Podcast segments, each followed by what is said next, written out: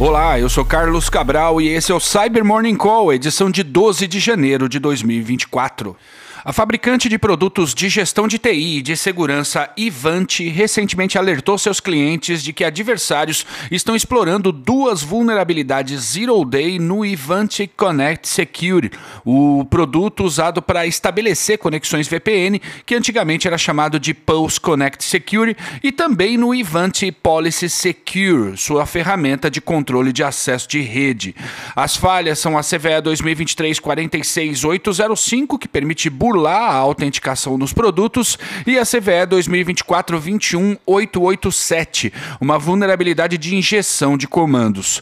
A descoberta dos ataques é acreditada aos pesquisadores da Volexity, que, após investigação, identificaram as falhas e atribuíram os ataques a um adversário catalogado como UTA 0178, o qual, segundo os especialistas, atua a serviço do governo da China. Ainda não há patches para as falhas, a Ivante afirma que as correções serão liberadas em um processo escalonado, com o primeiro pacote sendo entregue na semana de 22 de janeiro e o último na semana de 19 de fevereiro. Medidas de mitigação para os problemas estão disponíveis no link aqui na descrição.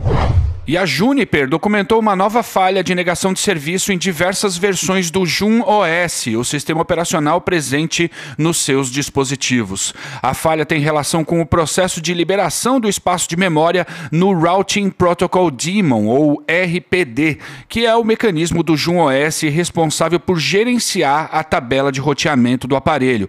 Com isso, um atacante sem qualquer autenticação pode enviar requisições que acabam causando crash do RPD, tornando o aparelho indisponível. Patches estão disponíveis, considerando que muitos desses aparelhos são posicionados na fronteira com redes inseguras. Eu recomendo atualizar os dispositivos da Juniper o mais rápido possível.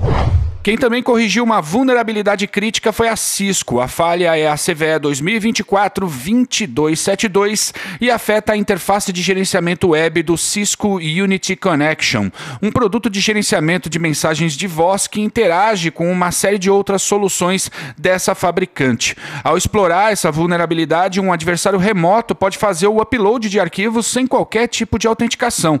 Desse modo, ele poderia subir arquivos maliciosos que executam comandos arbitrários arbitrários no sistema operacional, elevando o privilégio de acesso desse adversário à condição de root. O problema é sério, bora atualizar. E o pesquisador Jacob Baines publicou uma prova de conceito para uma vulnerabilidade de severidade alta no OffBees, um RP de código aberto mantido pela Fundação Apache.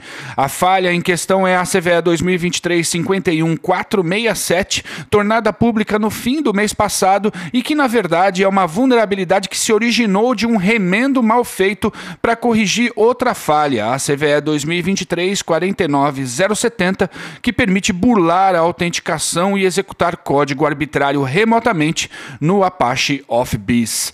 Esse não é tido como um produto de RP muito popular, no entanto, agora com a prova de conceito pública, é possível que ocorra uma onda de ataques explorando essa falha. E a CISA lançou um alerta ontem para novas vulnerabilidades em dispositivos usados em infraestrutura crítica. E vale a pena destacar três novas falhas no Symmetric CN4100, produzido pela Siemens. Essa máquina é um PLC, sigla para Programmable Logic Controller. De maneira geral, um PLC é um computador que controla motores de todo tipo, desde aqueles que fazem as centrífugas de usinas nucleares funcionar até os que movimentam o transporte de alta alta velocidade sobre trilhos.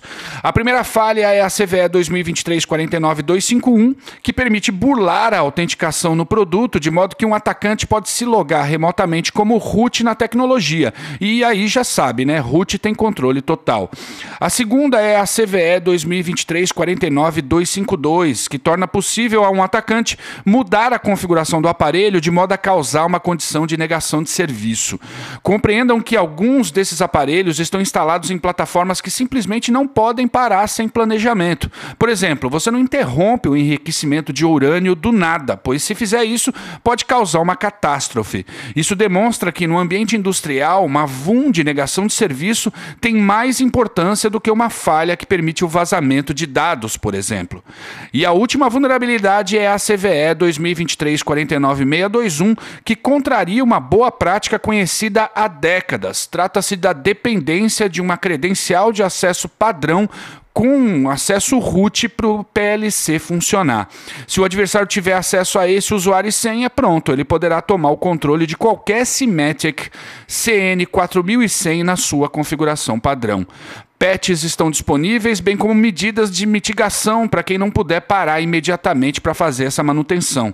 Link aqui na descrição desse episódio. E é isso por hoje, obrigado por ouvirem o Cyber Morning Call e tenham um bom dia. Você ouviu o Cyber Morning Call, o podcast de cibersegurança da Tempest. Nos siga em seu tocador de podcast para ter acesso a um novo episódio a cada dia. E para saber mais sobre a Tempest, nos siga no Instagram, Twitter e LinkedIn ou acesse www.tempest.com.br.